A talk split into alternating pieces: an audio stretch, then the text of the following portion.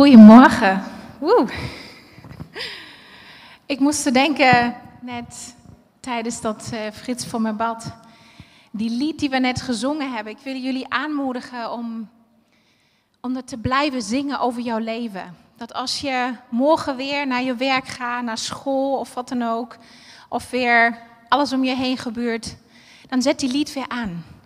En dan zing het weer over jouw situatie. Zing het over jouw leven. Ja, amen. Ik wil jullie heel graag meenemen vanochtend in het thema op God vertrouwen in het onbekende. En ik zie jullie helemaal niet, dus dat vind ik een beetje lastig, maar ik probeer wel een beetje contact te maken. Yay, daar zijn jullie. Woe! En ook voor jullie thuis van harte welkom. Leuk om weer zo op die manier bij jullie te zijn en iets te delen van mijn hart van Gods hart. En uh, ja, in de voorbereiding voor deze thema op God vertrouwen in het onbekende was het zo mooi voor mij om afgelopen zondag van onze zendelingen te horen, Bart en Doreen, die in Roemenië bezig zijn. En deze zondag van Esther en Elias. En zo hebben we nog een aantal meer zendelingen die ergens in de wereld Gods liefde uitdelen op God vertrouwen in het onbekende, want dat is waar hun leven van getuigt. En daarom vond ik het ook zo passend als voorbereiding voor mij voor deze ochtend, voor deze preek, omdat mij dat zo raakt. Hoe hun elke keer weer opnieuw hun leven geven. En door de moeilijkheden heen, door de uitdagingen heen, op God vertrouwen in het onbekende. En ik wil met jullie vanochtend een tekst lezen, een aantal versen vanuit het boek van Rut in de Bijbel. Omdat ook zij samen met haar schoonmoeder Naomi een voorbeeld voor ons kunnen zijn in vertrouwen. Op God vertrouwen in het onbekende. En hoe hun door hun leven heen trouw bleven aan elkaar en aan God in alle moeilijkheden. En voordat ik een aantal versen met jullie wil lezen, wil ik even samenvatten wat er gebeurt in het uh, boek van Rut.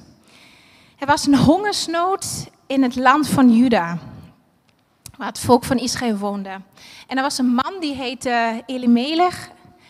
En die ging met zijn, samen met zijn vrouw Naomi, vertrok hij uit Juda. En hij vertrok naar Moab. Dat was een land naast uh, Juda. En uh, samen kregen ze twee zonen.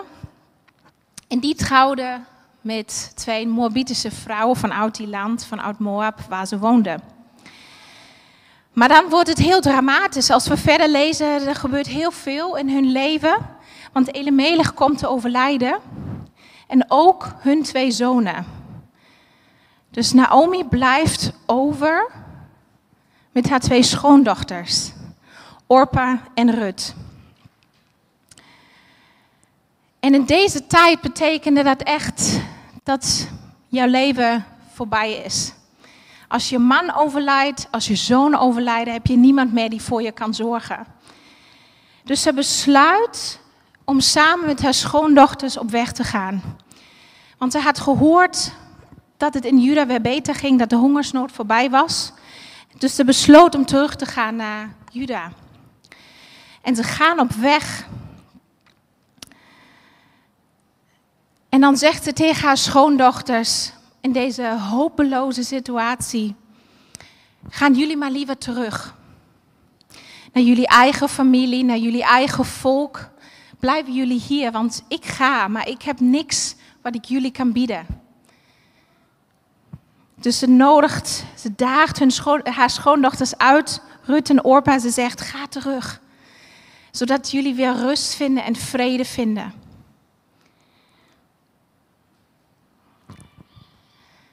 En wat dan gebeurt, gaan we zo kijken. Maar als je deze verhaal hoort, heel bemoedigend. Maar als je deze verhaal hoort deze ochtend, dan denk je misschien, herken je jezelf misschien die vraag die Naomi zich waarschijnlijk stelde en die drie met haar samen met haar schoondochters, hoe gaat het nou verder? Wat gaat er nou gebeuren? door alles wat er gebeurd is, door het verlies van haar man, het verlies van haar zonen en door de onbekende toekomst. Wat gaat er gebeuren met ons? En misschien uh, zit je hier vanochtend of kijk je mee en je voelt, je kan een beetje meevoelen. Want door alles wat er gebeurd is, of nu ook weer je huidige situatie, je weet niet hoe de dag van morgen eruit ziet. Je weet niet wat er gaat gebeuren. En je vraagt jezelf af, hoe moet ik nou verder? En ik vind het ook zo mooi als we zien en lezen in deze tekst dat Naomi dat niet helemaal mooi praat. Dat ze heel eerlijk is. Dat ze zegt, is verschrikkelijk wat er gebeurd is. En ze zegt, als we nu samen lezen vers 13, Ruud 1, vers 13, ze zegt tegen haar schoondochters, het is voor mij veel bitterder dan voor jullie. De hand van de Heer is tegen mij uitgestrekt. Dus ze gaf precies aan hoe ze voelde. Het voelt zo alsof God mij verlaten heeft. Maar wat er als volgende, wat er gebeurt nu in dit verhaal, vind ik zo mooi voor ons, ook voor deze ochtend. En geloof ik dat het de eerste sleutel is die we mee kunnen nemen vanuit dit verhaal voor ons leven. Hoe kunnen we op God vertrouwen in het onbekende? Zoals we zien en lezen wat Naomi gaat doen. Want wat gaat ze doen? Ze gaat door. Ze blijft niet op haar plek. Ze geeft het niet op. Maar ze zegt: Ik heb gehoord. Ik heb gehoord dat God voorziet voor zijn volk in Israël, voor mijn volk. Ik ga terug. Ik ga vertrouwen dat God ook voor mijn leven weer gaat voorzien. En ik geef niet op. Ondanks wat er gebeurd is, ondanks dat mijn man is overlijden en mijn zonen. Ik ga door. En dat is ook voor ons deze ochtend, vind ik zo mooi, als wij op God vertrouwen in het onbekende. Dan, eh, dan nodigt Hij ons uit om door te gaan. Om ons verleden achter ons te laten en door te gaan. En weer opnieuw die vertrouwen te vinden en te zoeken in Hem. En als ik zo naar mijn leven kijk, dan. Uh, veel van jullie kennen mijn verhaal, weet je waar ik vandaan kom. Maar ik wilde jullie even meenemen aan een aantal stukken waar ik dit zelf heb meegemaakt. Wat het betekent om op God te vertrouwen in het onbekende. Ik ben uh, geboren en opgegroeid in Berlijn. En na mijn uh, school afgerond te hebben, begon ik een studie waar ik halverwege merkte van nou, dat is niet helemaal wat ik de rest van mijn leven wil doen. Dus ik ga echt nog maar een time-out nemen. Ik ging een bijbelschool doen, heel mooi. En zo leuk om even uit je eigen wereld eruit te stappen en een hele nieuwe wereld te zien. En ook op die manier God te vertrouwen in het onbekende. En na mijn bijbelschool ging ik terug naar Berlijn en deed ik een mediaschool. Omdat ik echt God wilde bekendmaken in de media, in de radio. En ik dacht, nou, het is zo mooi om jouw talent in te zetten. Om God groot te maken en mensen te vertellen over Jezus. En toen kwam ik Robert tegen, die kwam naar Berlijn voor drie maanden. En um, hij was bezig met een evangelisatieschool in uh, Noorwegen. En nadat ik uh, mijn studie afgerond zou hebben, zou ik achter hem aangaan en zouden we samenwerken in Noorwegen. En we gingen daarheen, we waren middels verloofd. En uh, toen kwam die tijd dat wij wisten, we gaan trouwen in de zomer. Toen kwam die tijd dat we gingen bidden en God zoeken, waar zouden we heen gaan? Als we getrouwd zijn, zouden we in Noorwegen blijven? Zouden we naar Duitsland gaan? Of naar Nederland? We hadden verschillende opties, verschillende mogelijkheden. En we gingen echt serieus tijd nemen om te bidden, om te kijken, Heer, wat is ons plek voor ons eerste huwelijksjaar? En heel belangrijk toen al en nog steeds was voor ons om samen te bidden, maar ook om individueel, om individueel God te zoeken en die bevestiging te krijgen van Heer, wat is, wat is mijn indruk, wat u van mij vraagt, waar mag ik zijn? En op die manier God te vertrouwen. En uh, ik weet nog goed, ik, was, uh, ik zat op kantoor in Noorwegen toen en uh, ik ik wist het ineens. Ik had zo de indruk, ik dacht, ja, wij moeten gewoon in Noorwegen blijven. En tegelijkertijd was ik, dacht ik van, oh, dat betekent dus, ik moet alles achter me laten. Ik moet mijn vrienden, mijn familie, mijn kerk, alles waar, wat, wat vertrouwd en bekend is, moet ik achter me laten. Om in Noorwegen te zijn. En we hadden uiteindelijk een heel mooi jaar in Noorwegen. En het was heel goed voor ons om de eerste, vooral de eerste huwelijksjaar ons eigen fundament te bouwen. In eigen, ons eigen cultuur. En ja, we merkten dus vanaf het begin van onze reis samen dat het op God vertrouwen zoveel verschillende facetten heeft. Om altijd weer te bidden en God te zoeken en te kijken, oké, we weten niet hoe de toekomst eruit ziet. Maar wij vertrouwen erop dat u gaat voorzien, dat u ons gaat leiden. En als we terugkijken naar de tekst hier in Rut en kijken naar Rut zelf, dan zien we weer, vinden we weer een sleutel. Hoe deze dames echt op God gingen vertrouwen in het onbekende. Want Rut zegt, Naomi zegt tegen haar schoondochters, Rut en Orpa opnieuw, ze zegt, keer terug mijn dochters. In vers 12. Ga heen, want ik ben te oud om een man te hebben. Want ze had niks meer wat ze haar schoondochters kon bieden. In deze hopeloze situatie, waar geen uitweg eigenlijk voor hun was, kon ze haar schoondochters niks meer bieden. Dus ze zei: Ga liever terug. Ga terug naar je ouders, naar je familie, naar je volk. Daar ben je veilig, daar zal je rust vinden. En het is heel dramatisch. Ze, ze, hangen aan elkaar, ze huilen. Maar toch maakt Orpa de keuze en ze gaat terug. Dat is ook logisch in zo'n situatie. Maar wat gaat Rut doen? En dat wil ik graag met jullie lezen. Dat is Rut 1, versen 16 tot 19. Maar Rut zei tegen Naomi: Dring er bij mij niet langer op aan u te verlaten en terug te gaan bij u vandaan. Want waar u heen gaat, zal ik ook gaan. En waar u overnacht, zal ik overnachten. Uw volk is mijn volk en uw God mijn God.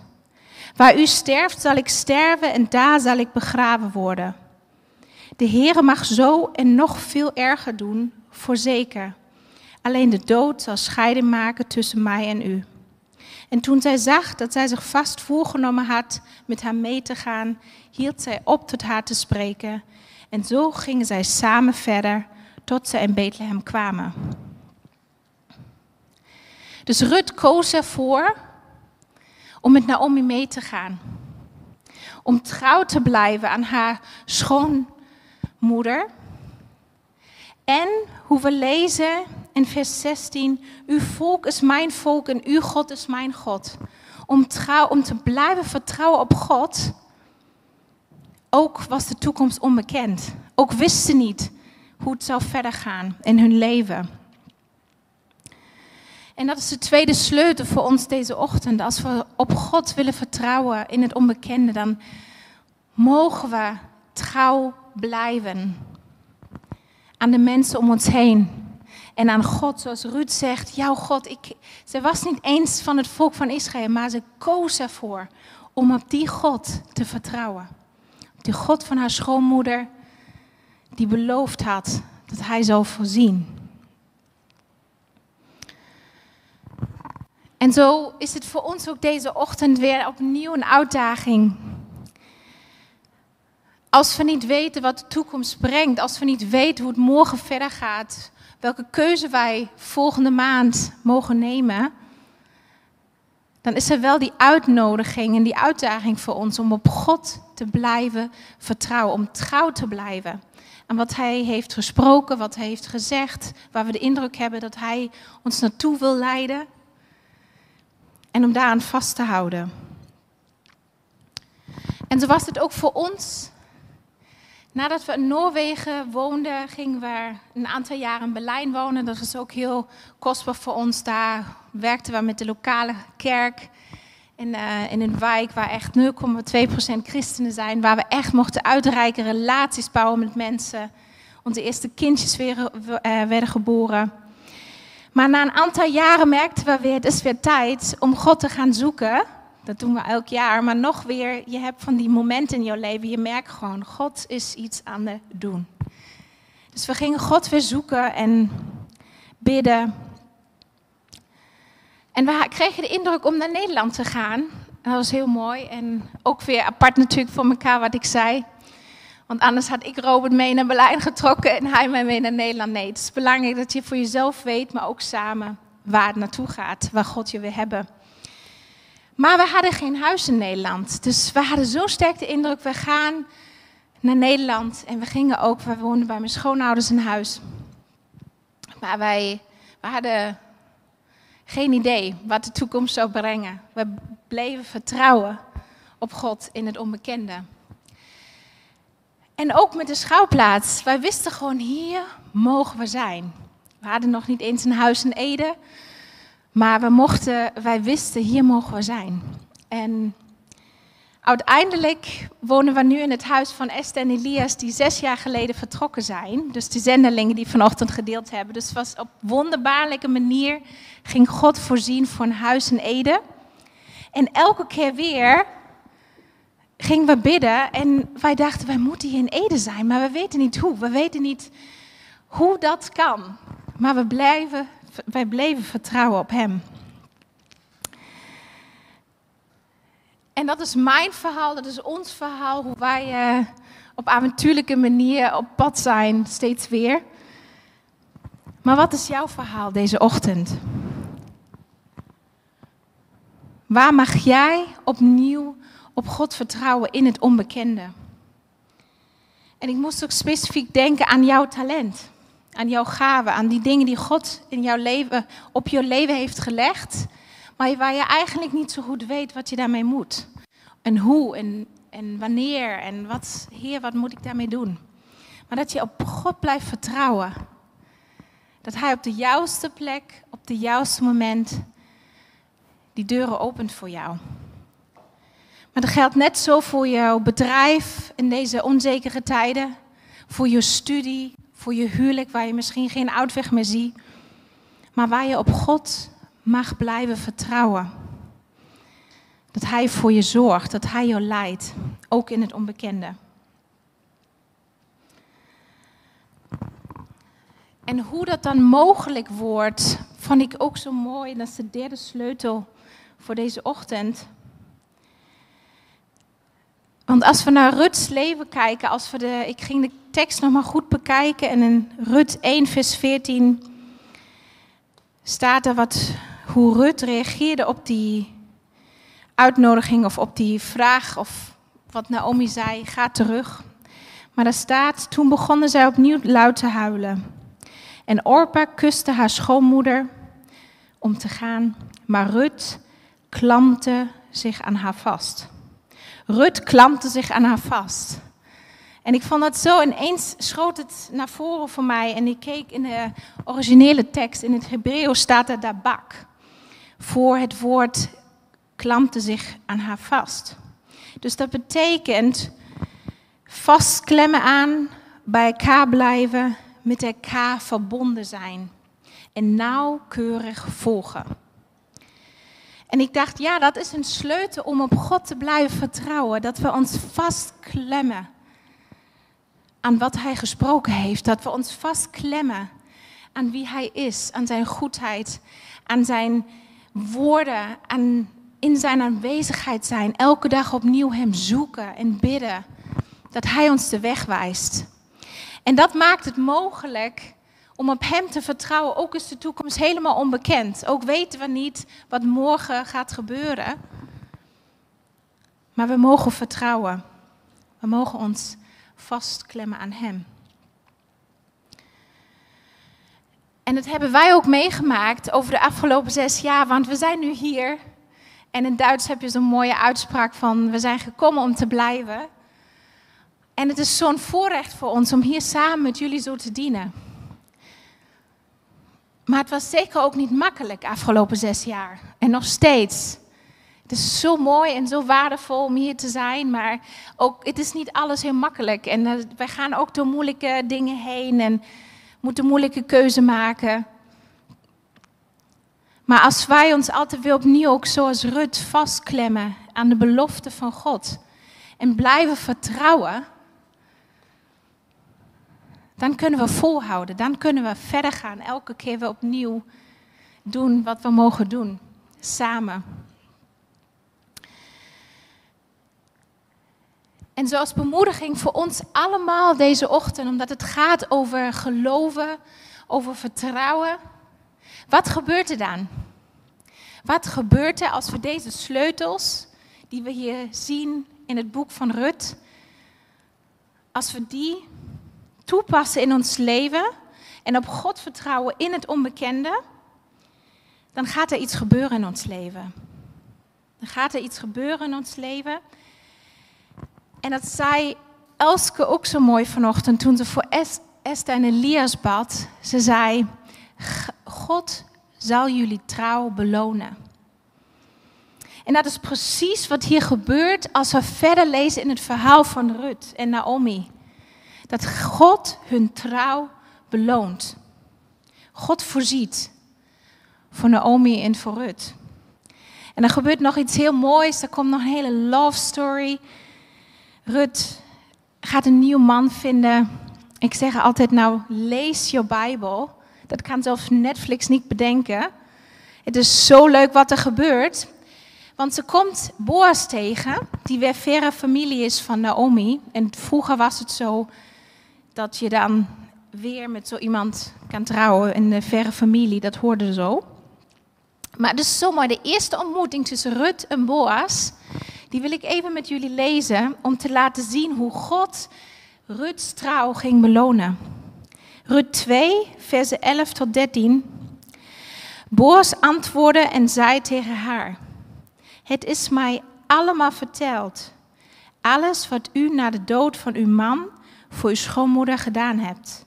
En hoe u uw vader en uw moeder en uw geboorteland hebt verlaten en naar een volk bent gegaan dat u voorheen niet kende. Mogen de Heere uw daad vergelden en mogen uw loon volkomen zijn van de Heere, de God van Israël, onder wiens vleugels u gekomen bent om toevlucht vlucht te nemen. En ik geloof ook absoluut dat het een belofte voor ons is. Dat het een belofte voor ons is, net als ook Hebreeën 11 vers 6 zegt, als wij blijven geloven, blijven vertrouwen. God blijven zoeken, dan worden wij beloond. En misschien als je jouw naar jouw situatie kijkt, dan zie je dat nu nog niet. Maar als je blijft vertrouwen en vasthouden, dan is, geldt ook voor jou, net als Boas tegen Ruud zegt, je mag je toevlucht in God vinden. God wil jouw toevlucht zijn. Je mag op Hem vertrouwen. Je mag op Hem vertrouwen. Dus dat is het eerste resultaat wat er gebeurt als wij ons leven geven en op God blijven vertrouwen in het onbekende.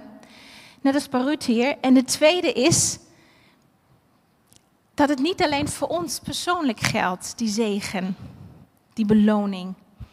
Maar ook voor de generaties die na je komen. Het heeft zo'n impact, niet alleen op jouw leven, maar ook op de generaties die na je komen. Want dat zien we ook weer bij Rut hier. Als we naar het Nieuw Testament gaan, de eerste boek in het Nieuw Testament, Matthäus, de eerste hoofdstuk, Matthäus 1, vers 5, dan wordt Rut genoemd. In de voorgeslacht van Jezus. Rut wordt genoemd als overgrootoma van koning David, dus zij hoort erbij. Zij heeft de weg gemaakt voor Jezus, onze redder, onze verlosser. Dus dat betekent dat ons vertrouwen, als jij op God vertrouwt en doorga en blijf vasthouden, blijf vastklemmen aan zijn beloftes, aan wie hij is, aan wie hij zegt dat hij is, dan heeft het niet alleen impact op je eigen leven, maar ook op de generaties die na je komen. En dat vind ik zo krachtig en dat is wat ik geloof voor jouw leven, wat ik geloof voor mijn leven, wat ik geloof voor de schouwplaats. Dat als wij blijven vertrouwen, als wij blijven geloven en vasthouden aan wie God is, aan wie wat hij, wat hij gesproken heeft in ons leven. Als wij trouw blijven aan elkaar en aan God, die zoveel van ons houdt en die zoveel, wat ook Yvonne zei in de aanbidding, die zoveel leven en overvloed voor ons heeft. Leven en overvloed. Dat is wat hij, wat hij belooft. Dan heeft het niet alleen impact op ons hier, die we hier vandaag zitten, die we vandaag kijken, maar ook op de generaties die na ons komen. Wat we mogen achterlaten. En dat is mijn gebed. Ook voor deze ochtend. En dat wil ik ook meegeven als zegen. En jullie, jullie uitnodigen om mee te bidden. En dat ook zo te zien. Het is niet alleen voor je huidige situatie nu. Maar ook voor jouw kinderen, jouw kleinkinderen. Voor de mensen om je heen. Wat een impact het kan hebben. Als jij blijft staan. En als jij blijft doorgaan. Ook in de moeilijkheden. Als jij blijft vertrouwen. Ook is de toekomst onbekend.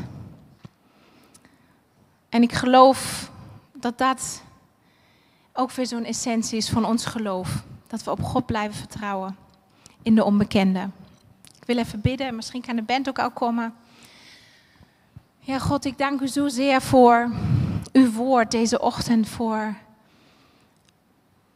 het voorbeeld van Rut en voor Naomi, hoe ze op u bleven vertrouwen in het onbekende. Hoe ook wij weer opnieuw elke dag mogen kiezen voor u, Heer, ons vastklemmen aan uw waarheid, aan uw beloftes. En dat het een zegen is voor ons eigen leven, voor ons gezinnen, voor deze gemeente, maar ook voor de generaties die na ons komen. Heer, ik dank u dat u ons geloof, ons vertrouwen wilt belonen. Niet omdat we het zo goed doen, maar omdat het gewoon feit is. Dat u ons alleen maar het beste wilt geven.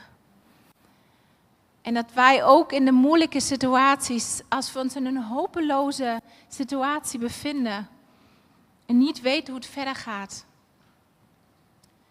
dat we mogen vasthouden. Doorgaan en trouw blijven aan u, Heer. En dat het niet alleen ons eigen leven zou veranderen, maar ook mensen en de generaties die na ons komen, Heer. Ik dank u zozeer, Jezus, dat u het heeft mogelijk gemaakt. Dat u ons fundament bent. Dat we überhaupt kunnen vertrouwen en vasthouden. Omdat Jezus, u heeft alles gegeven voor ons. U heeft nooit opgegeven. U bent aan het kruis gegaan voor al onze schuld en waar we, niet, waar we tekort schieten, Heer. U heeft het mogelijk gemaakt dat wij mogen vertrouwen. U heeft het mogelijk gemaakt dat wij überhaupt verbonden mogen zijn met onze Hemelse Vader, met U, met U, Heer. En U wilt onze toevlucht zijn. En U wilt ja, weer ook naar een ieder toe zo dichtbij komen vanochtend. Dat bid ik echt, Heer. U wilt zo dichtbij komen en ons weer opnieuw uitdagen om te vertrouwen. Om datgene wat ons zo, waar we ons zo zorgen over maken, om dat weer opnieuw naar u, bij u troon neer te leggen. En te zeggen, Heer, we vertrouwen op u. Ook weten we niet hoe de toekomst eruit ziet, maar we vertrouwen op U. Dank u, Jezus. En als je vanochtend meekijkt of je bent hier en je hebt het idee dat je niet eens weet hoe je moet vertrouwen. Hoe kan je een God vertrouwen die je niet kent? Dan is vandaag ook voor jou de kans om een stap dichterbij te zetten. Om te zeggen, Heer, ik ken u niet, maar ik wil wel vertrouwen. Ik wil wel mijn leven in uw handen leggen. Dat is mogelijk als wij in Jezus geloven. Dat Jezus, de Zoon van God, wat die gedaan heeft voor ons aan het kruis. Als we in Jezus geloven, dan is het mogelijk om die leven en overvloed die Hij wil schenken, te ontvangen. En om weer opnieuw een relatie met God te zijn. Of misschien voor de eerste keer. Dan wil ik je ook uitnodigen om mee te bidden, om die stap te zetten. Ook weet je niet hoe jouw morgen eruit ziet. Maar je, ook jij mag vertrouwen dat God alleen het beste voor je heeft. Ja, God, ik dank u zozeer dat. Misschien als er mensen zijn vandaag die voor het eerst op u willen vertrouwen, dat ze die keuze mogen maken. Om in u te geloven, Jezus. Om te zeggen: ja, ik zet die stap. Ook is de toekomst onbekend. Maar ik wil op God gaan vertrouwen. Ik geloof in Jezus en wat Hij heeft gedaan voor mij. En ik wil verzoend worden met mijn hemelse Vader. Ik wil samen met Jezus deze leven aangaan. Dank je Jezus dat het mogelijk is vandaag. Dat u van een ieder van ons houdt. En dat u een ieder van ons ziet.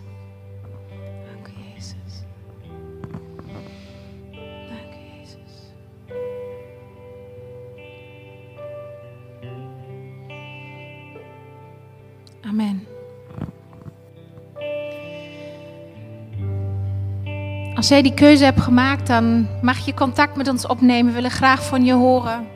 En ook als er dingen zijn, wat Frits al zei, ook in de eerste dienst, we zijn er voor jullie.